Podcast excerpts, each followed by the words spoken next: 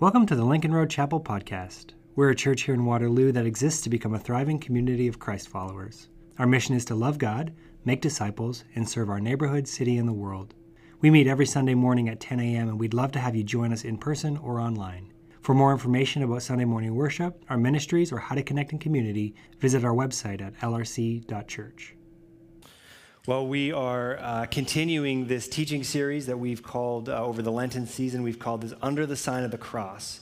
And for the five weeks that we are leading up until, um, uh, not Ash Wednesday, Ash Wednesday was last week, uh, leading up to Palm Sunday, uh, we are unpacking the elements of the gospel or the good news of Jesus. And again, we kind of mentioned this last week, but I want to say it again because it's important for us to remember that when we talk about the gospel, we cannot make the gospel simply about an announcement being made for those who have yet to find Jesus. It is that for sure, but it is more than just an evangelistic tool. You and I, as followers of Jesus, we still need the gospel. We need to be people who can speak the gospel to one another. And here's what happens when we do that uh, it will reveal to us who we are it will help us to realize again who God is and what He is doing in Jesus. And then it will always coax us to respond appropriately in light of that. And you and I still need to be people who are softened in our hearts, that we are responding to the work of Jesus in our lives. And so, if you're with us last week, uh, we began in Genesis 3, the story of Adam and Eve in the garden. Many of us maybe know that story. It kind of gets summed up in our Bible, a little heading that says the fall of humanity. And we'd been told that in the creation account, all that God had made was very good, uh, was in a place of shalom. But now we feel this disconnect, right? We look at our world and it's broken. We just prayed about it, right? You know, natural disasters are happening. And on top of that, we see areas of conflict or injustice or of shame or of selfishness and all those sorts of things. And so Genesis 3, as a text in the scriptures, invites us to understand how it is that this is the world that we live in. How did it go from being a perfect place of shalom to a place that is uh, full of, of difficulty and distress. And so we see in this story that the evil one begins to sow seeds of doubt.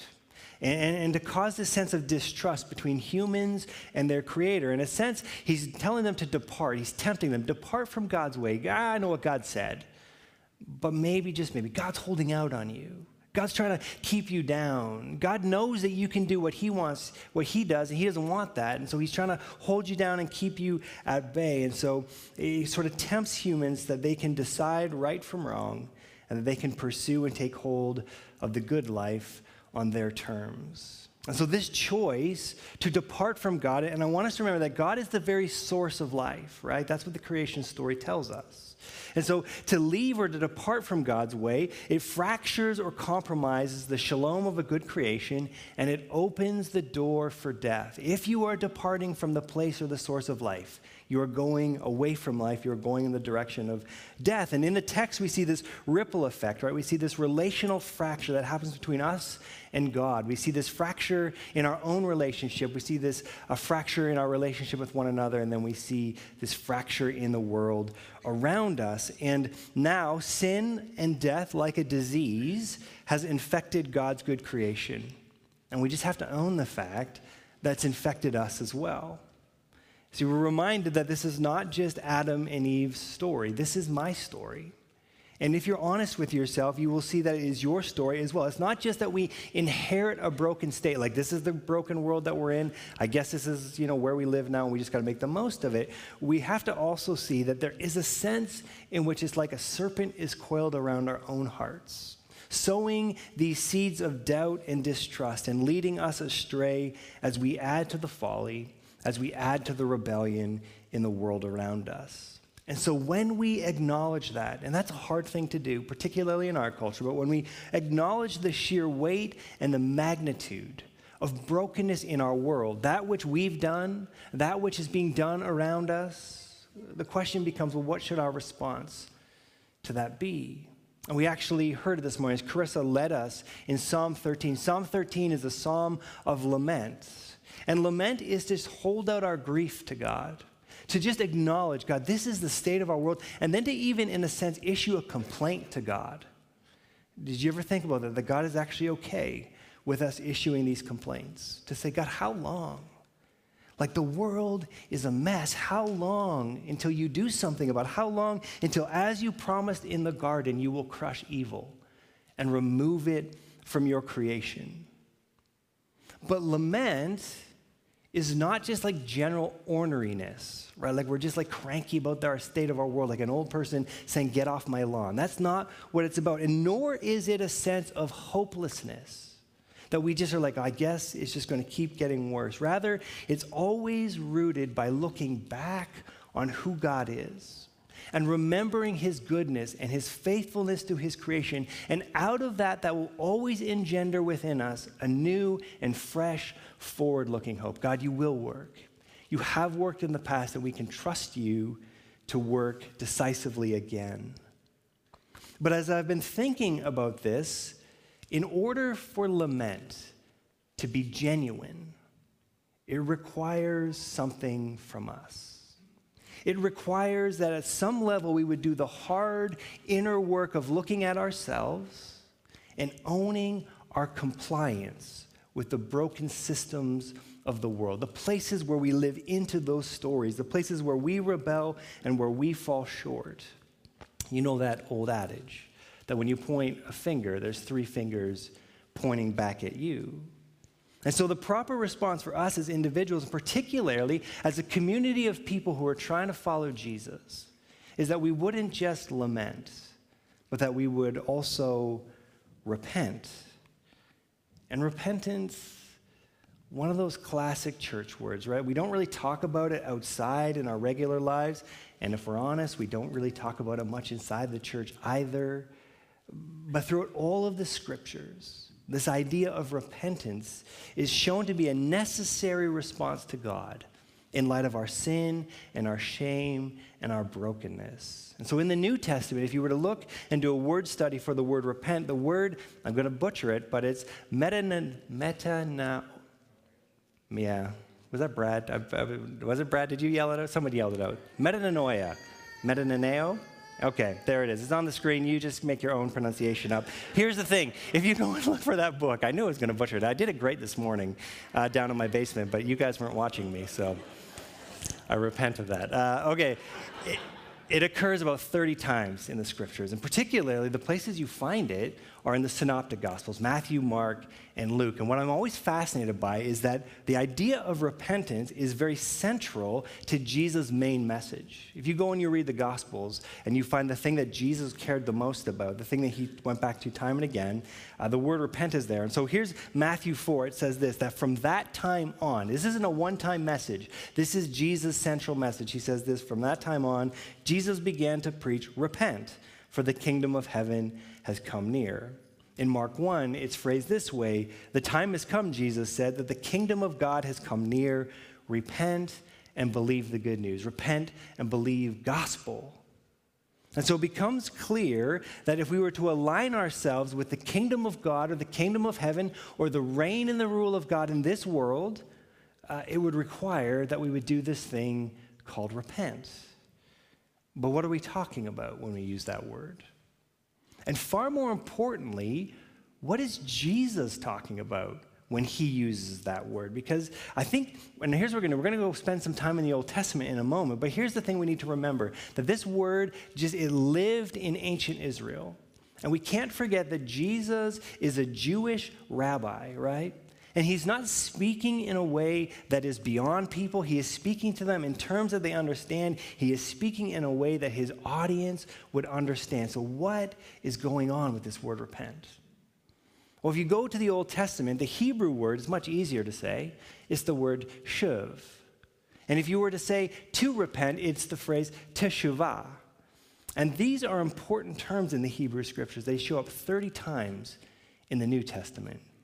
But in the Old Testament, the word shuv, over a thousand times. This is critical.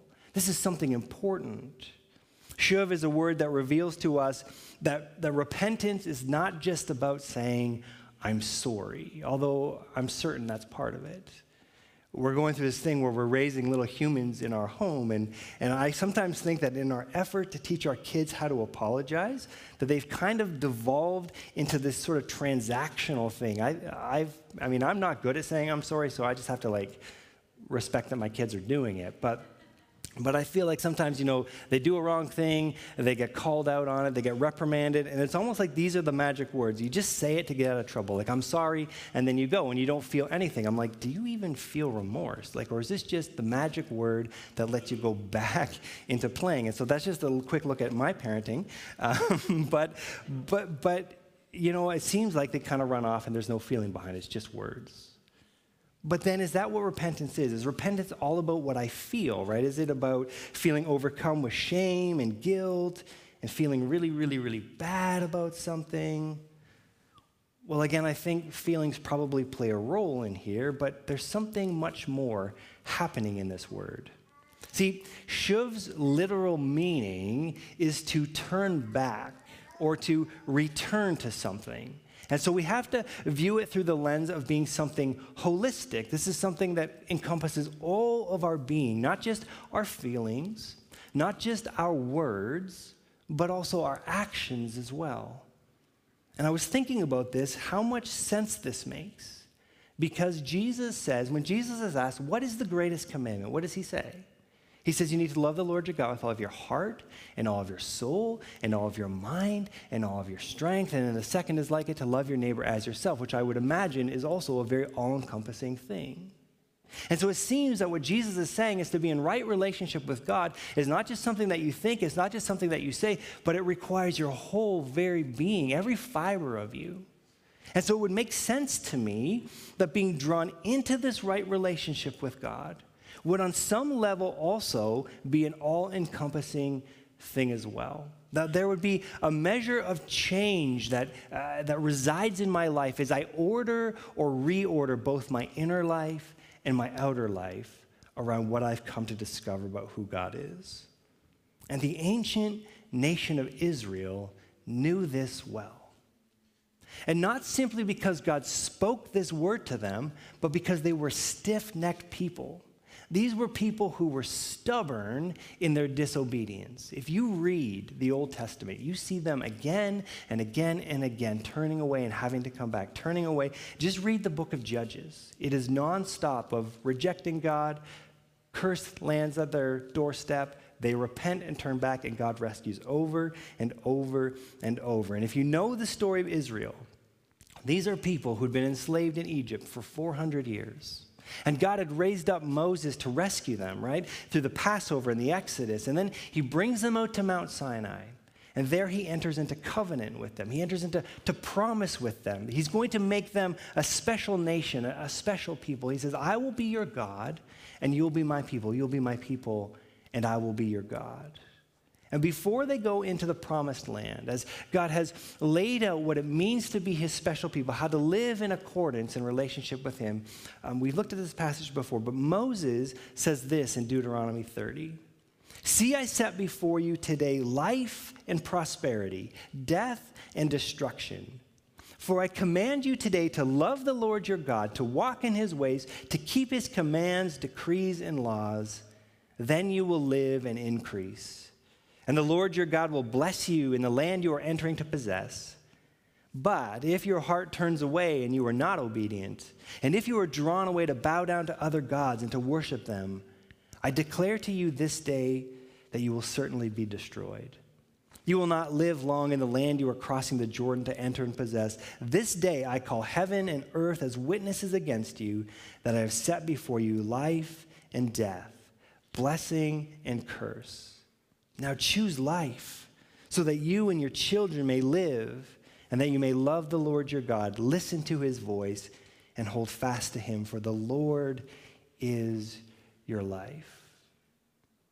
Well, the story that we looked at last week in the Garden of Eden, still fresh in our ears. Can you hear it being echoed in this text this morning? God is saying that life resides with him his way is life giving. His way leads to blessing and to shalom. But if you were to depart from it, if you were to go your own way, the way of the nations, It leads away from the life of God. It leads towards destruction and curse. And so, like Adam and Eve with the tree, Israel is being given a choice in how they would live. And what you see is that Israel's story is also Adam and Eve's story. And like we looked at last week, Adam and Eve's story is also our story. And so when we understand that, we see in the life of Israel, it does not take them very long. They start off really well, and then they begin to crave what they see happening around them. They begin to think, okay, those countries have kings. Maybe we should have a king. Ooh, they have other gods, and we'll keep Yahweh to be our chief God, but maybe we'll dabble in there. Maybe there's like some unknown blessing there. We can kind of augment our faith with them. And very quickly, Israel looks like all the other nations, characterized by injustice towards the poor and the vulnerable, uh, filled with idolatry, and these are people who had made a choice, and now they had begun walking down the path of the nations. And so God sends prophets to the people to warn them. And their message was this You are being disobedient. It is going to lead to curse. You have broken the covenant you made with God. So repent. Teshuvah. Turn back to God that he may forgive you and rescue you from what you have done. You ever put something into your GPS in your car? And you're driving, but then you're like, I think I know a better way, and you start turning, and then it starts saying to you, no, you're going the wrong way. You need to, you need to turn around, right? You need to do a U-turn here. You need to like do three rights or whatever it takes to, to get all the way around, right? It's like that. The, the prophets come and say, you need to turn around. You're going the wrong direction. It will not get you where you want to go. And there's lots of passages in the Old Testament. Like I said, there's a thousand of them that we could turn to and we could unpack this idea of shuv. Uh, if you were to go to uh, Isaiah or Jeremiah, and those are big books, but they show up like 170 times in those books alone. But this morning, I want us to go back even further. We're going to go to Second Chronicles chapter 7. And this is uh, during the reign of a king named Solomon. Solomon was the son of David, this great king of Israel. And in Second Chronicles 7, Solomon has just finished building the temple of the Lord, and he has commissioned it. And now God is speaking to Solomon and to the people of Israel. And within this conversation, God is outlining the holistic nature of repentance. It's like even at the front end, God's like, I know you're going to mess this up. So I want to show you the pathway back. And so he lays it out clearly what that looks like. So this is Second Chronicles 7, uh, beginning at verse 13. God speaking, he says, uh, When I shut up the heavens so there's no rain, or command locusts to devour the land, or send a plague among my people, if my people who are called by my name will humble themselves and pray and seek my face and turn from their wicked ways, then will I hear from heaven and will forgive their sin and will heal their land. Now my eyes will be open and my ears attentive to the prayers offered in this place. I have chosen and consecrated this temple so that my name may be there forever. My eyes and my heart will always be there. When you disobey, God says, not if you disobey, when you disobey. And the consequences of your actions are all around you. Here is how you're to respond. Humble yourself. Pray. Seek my face and turn from your wicked ways. This is the pathway of holistic repentance. Teshuvah, turning back to God in repentance, begins with humility. It makes sense if we went back to the story we looked at last week in the garden. It was Adam and Eve convincing themselves what? That they could be like God that they could do what God does. Pride, always lurking in the background somewhere. So that first step is a step of humility, being willing to lower yourself, to just maybe acknowledge could it be, is it not very likely that I'm not as brilliant, that I'm not as capable, that I'm not as good as I like to think that I am? That's a tough call in our world, isn't it? But it's a starting place to say, could it be that I don't have it all figured out? Being honest with yourself enough that I might begin to take inventory of every part of my life, my thought life, how I express myself emotionally, where I find my identity, where I find my security, how I relate to myself or to each other or to God or to the world, the ideologies that I'm being shaped by, the activities that I give myself to, how I'm influenced by things like money, by power, by my own desires.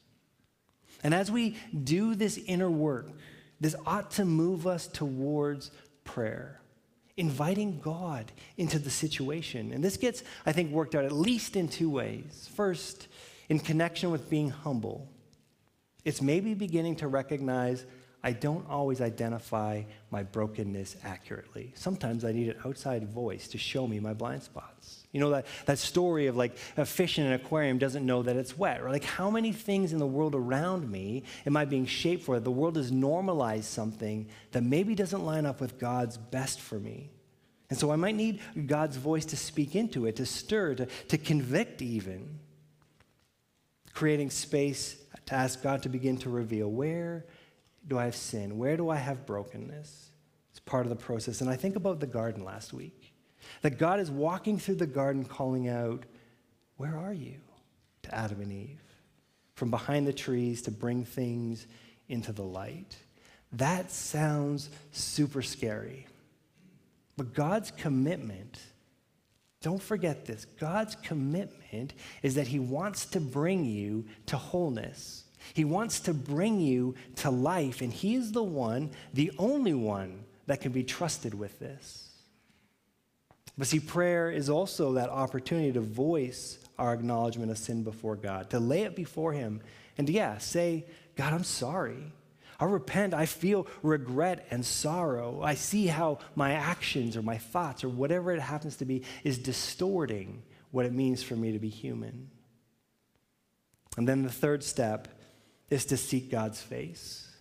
This is all about allowing God to speak truth to you and I, to show us the way it's supposed to be. Maybe, for example, we just get the sense that we're not engaging relationally in a way that's best for us. Or maybe on the flip side, we've noticed that we live lives that are really kind of closed handed, right? That we have a scarcity mindset. We feel like maybe I just can't help someone else. I can't bless someone else because I feel like I might not have enough for me. And we bring that to God. And we're like, God, I, I can see how this is distorting me. I can see how this is affecting me in a way I don't like. But at some point, we need to hear back from God. We need to hear from God to show us what it looks like to live in a life giving relationship. At some point, it might be looking to the scriptures to find out what it means to live with open hands that trusts in His goodness. That's not just for me, but for my neighbor, and maybe, just maybe, the way that God wants to reveal Himself to my neighbors through me. And this is the point where we've moved beyond feeling bad and saying that we're sorry to discovering what life in God looks like. This is the Teshuvah. This is the turning back to Him and, and His will in our lives. And as we turn back towards Him and we begin to actively pick up His ways, it stands to reason that it's probably also going to demand that we put something down that we turn from our wicked ways, that we turn away from the very things that were leading us astray. This is Teshuvah. This is turning away from the world and, and back towards God, embracing his life. And it is a process. This is not a one and done kind of thing. Like I went to Bible camp when I was nine and I prayed this prayer, and now I'm gold. Now I got it all figured out. No, we keep dirtying ourselves. We keep tripping up. We, we keep uh, making a mess of things. And sometimes this whole process looks like two steps forward, one step back. But as an ongoing commitment in how we live before God, He sees it and He honors it and He forgives and He heals. He delights in it. Like God's not there angry waiting for us. He delights in it because this is his desire is to piece us back together and to make us whole. So one of the places that I struggle with in my humanity, so I'm just going to tell you about it, is that I am not typically a very patient person. Now, when I'm at church and I'm doing church life, like I can like fake it pretty good.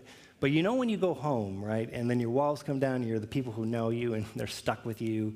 Uh, that's like when the sin nature kind of comes out for me more, right? And so, uh, you know, I tend to be an impatient person. And I mean, I know part of that is my family of origin. We could follow that back up my family tree and see why it's that way. But here's the thing I don't get to let myself off the hook, right? I'm responsible for me. And so I know that at its root, it's because I have a selfish nature.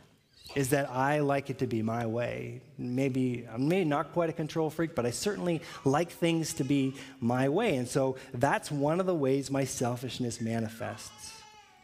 But the problem is, I also know that the fruit of the Spirit tells me that when the fruit of the Spirit is exhibited in my life, it will include patience.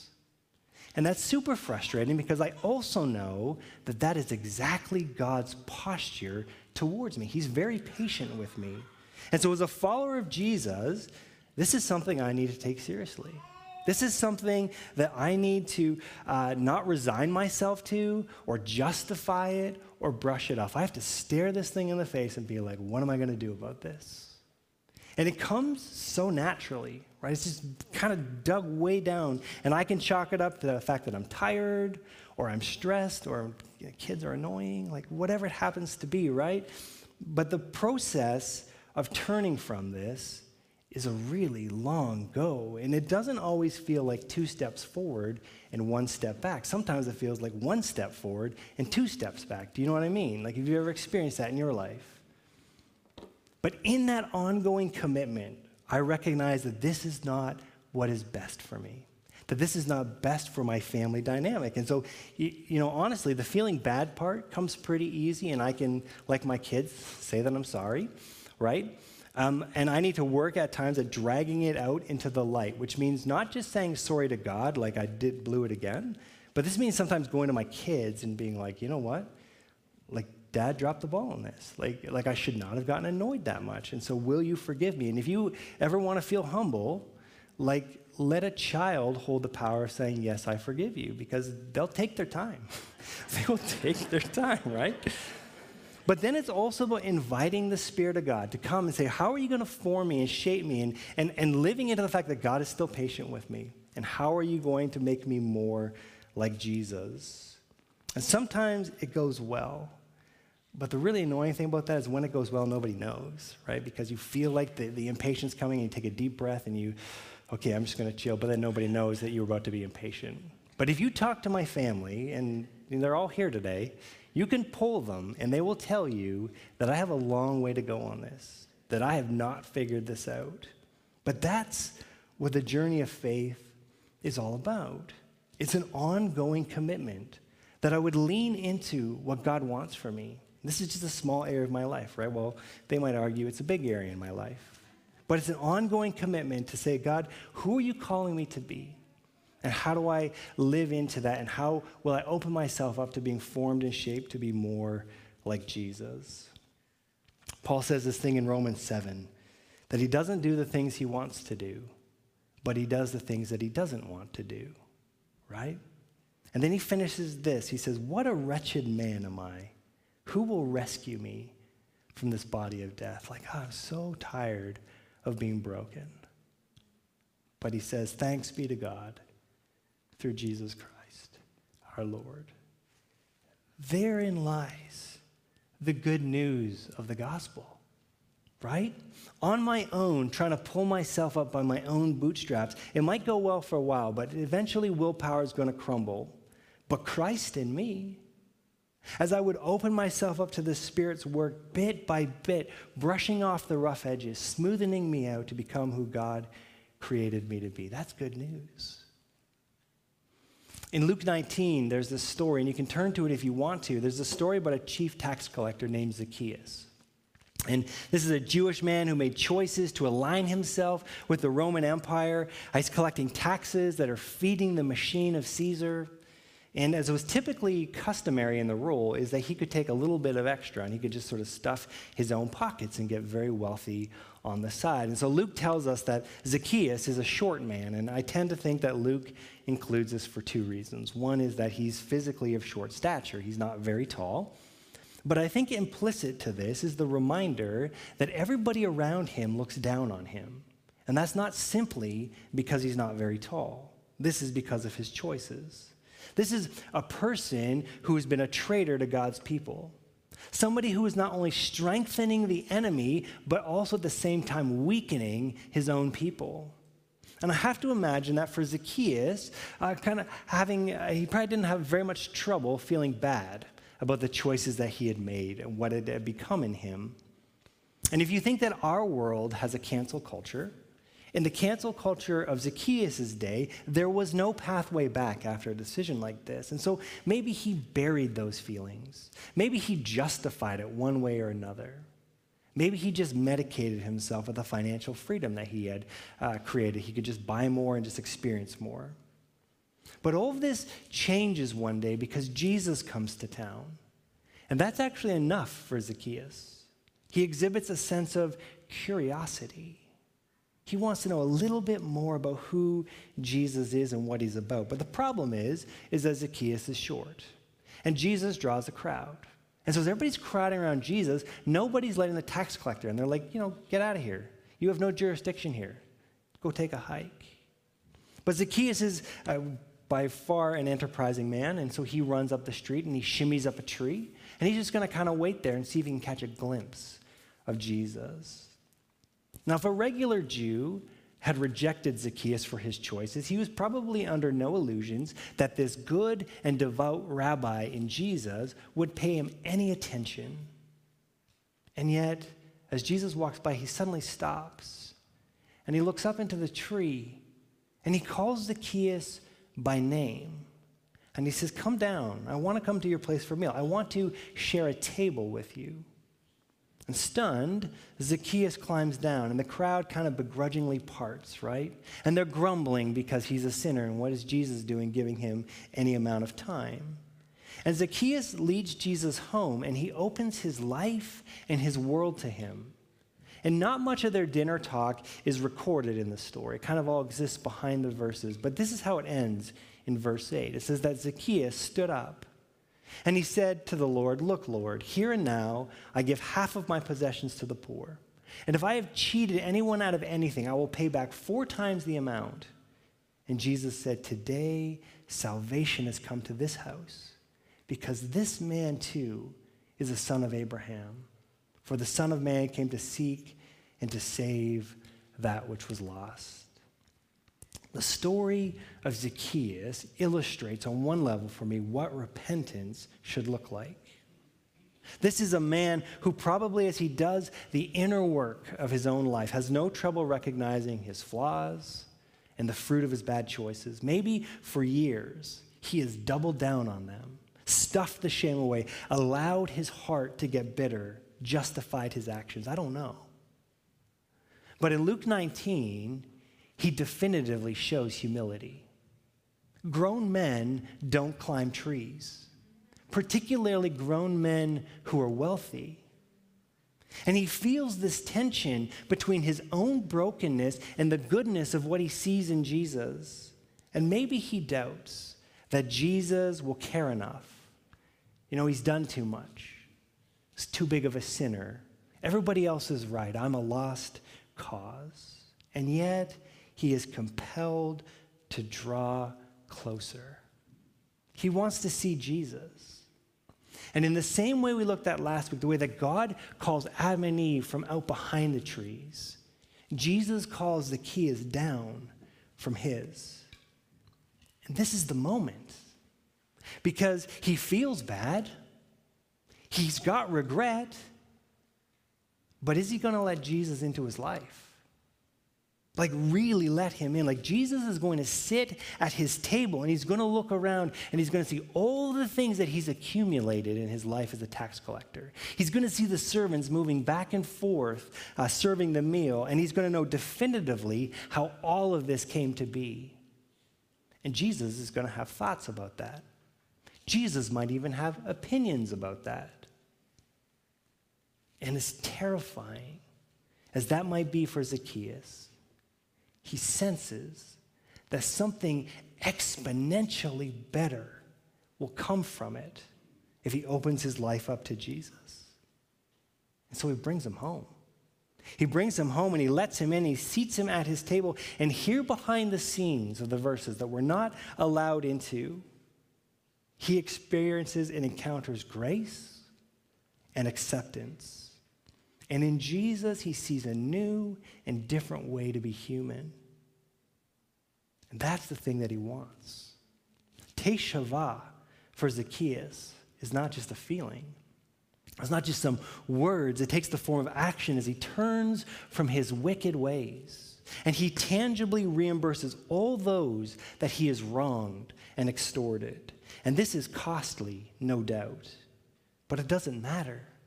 Because for Zacchaeus, he wants to turn towards Jesus. And that means repenting, it means turning away or letting go of who he once was.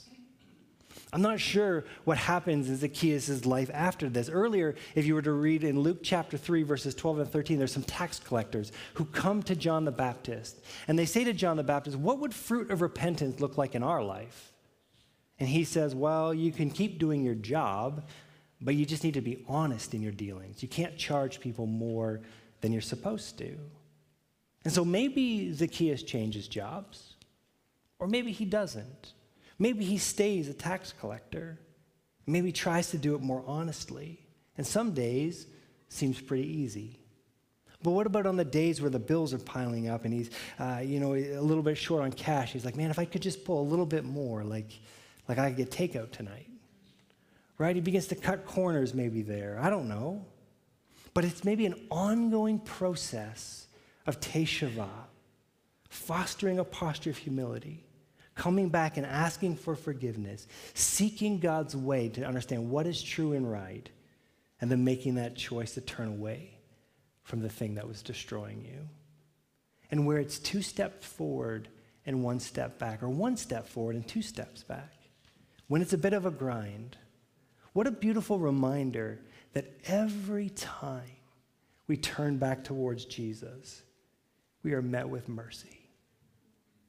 And understand this Jesus does not give you mercy begrudgingly, like he is stoked to do it. He is enthusiastic because ultimately this is the heart of God that you would be free, that you'd be invited into true life. And we're going to look at a, a, story next week. I hope you can make it. We're going to look at a story, one of these great parables of Jesus that just exhibits this in such a profound way. But for now, as we close, I want us to hear those words from Second Chronicles 7 once more. And here's what we're going to do kind of do like a listening exercise together. And you can do this at home online as well. But I want to give you space to reflect quietly in your own life. And ask God to reveal to you these four stages. You know, we might need to pick them all up. Maybe there's one or two that we know that we need to pick up as part of our uh, repentance. And so uh, we're just going to listen to the words.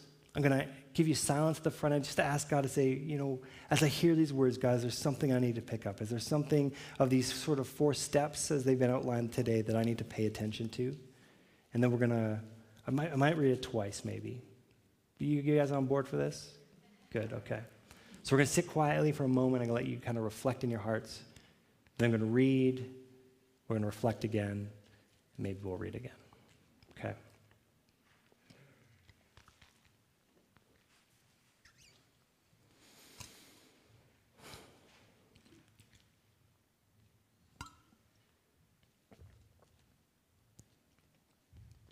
If my people, who are called by my name, will humble themselves and pray and seek my face and turn from their wicked ways, then will I hear from heaven and will forgive their sin and heal their land. Now my eyes will be open and my ears attentive to the prayers offered in this place.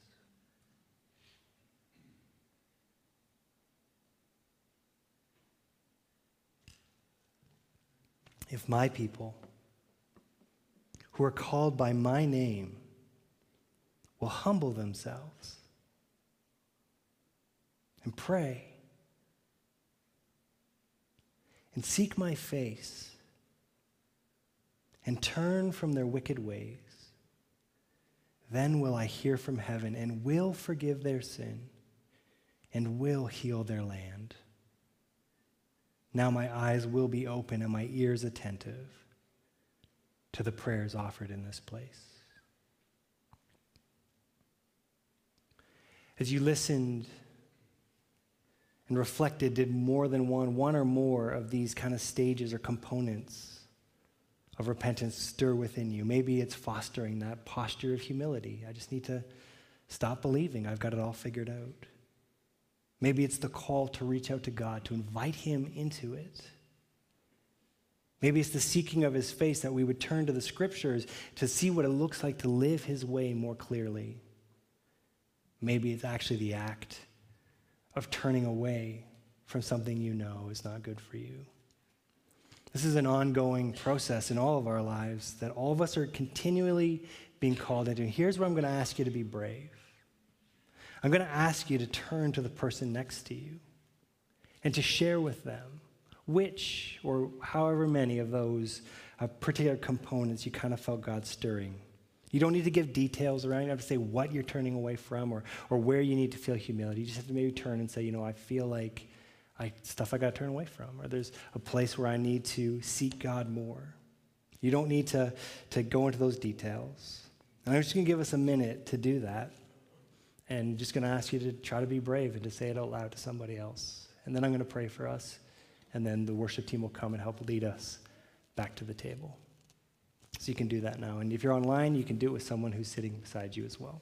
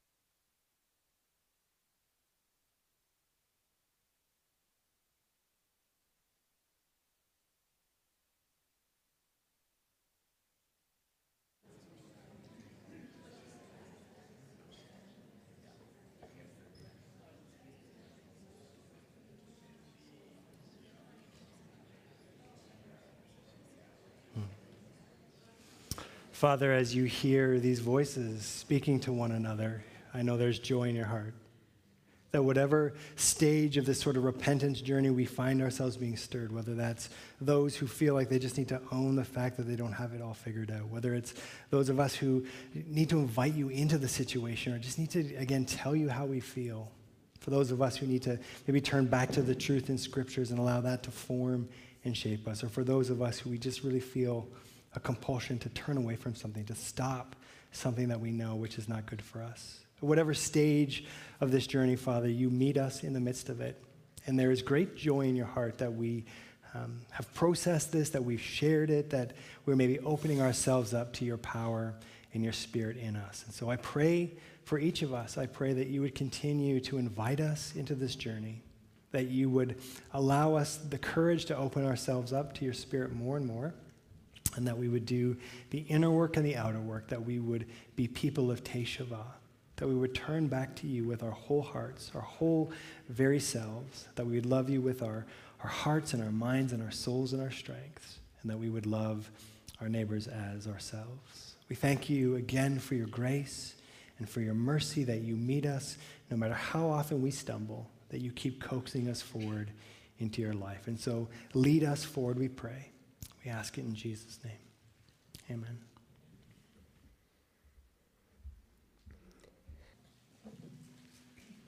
Wherever you are this morning, however you find yourself, maybe you still find yourself hiding behind the trees in shame.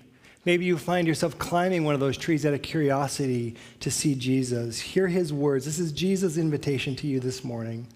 Come to me, all you who are weary and burdened. I will give you rest. Take my yoke upon you and learn from me, for I am gentle and humble in heart, and you will find rest for your souls.